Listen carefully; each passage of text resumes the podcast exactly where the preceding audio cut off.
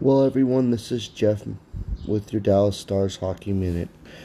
I'm going to do quite a bit of these uh, Dallas Stars podcasts throughout the next 15 games, considering we're close to the end of the playoffs. We'll be talking about, you know, our ability to score, where we're going to end up in the seeding, who we're going to end up playing at the end of the playoffs. Are we good enough to win the Stanley Cup? There'll be a lot of wonderful topics as we go along through this journey together.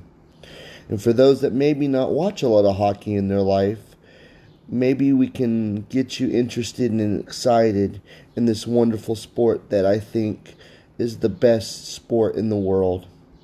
Thank you so much for being a part of my new podcast, and hopefully, you're all having an outstanding day.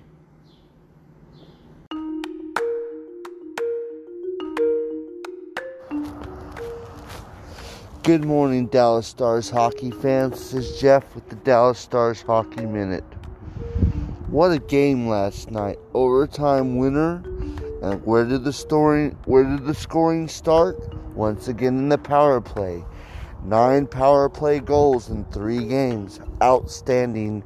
Dallas Stars players are on fire. And once again, we were injured. Many players were out again, and what it was, what it was is always the next man up. It's a very next man up mentality.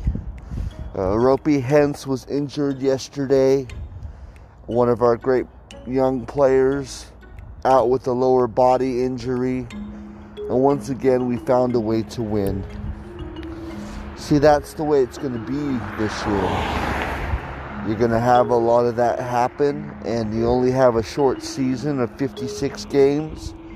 So, those players that go down, we have to have contribution from others, and so did we have contributions. Power play goal by John Klingberg, game winning goal by Jason Dickinson. So, anyway, this is going to be a really quick one this morning. Just wanted to get touch base with the fellow hockey fans out there.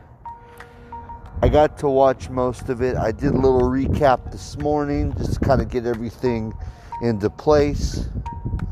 Anyway, good morning, everyone. This is Jeff with the Dallas Stars Hockey Minute. We will do a little bit more of an in depth one later. Everybody, have a great day.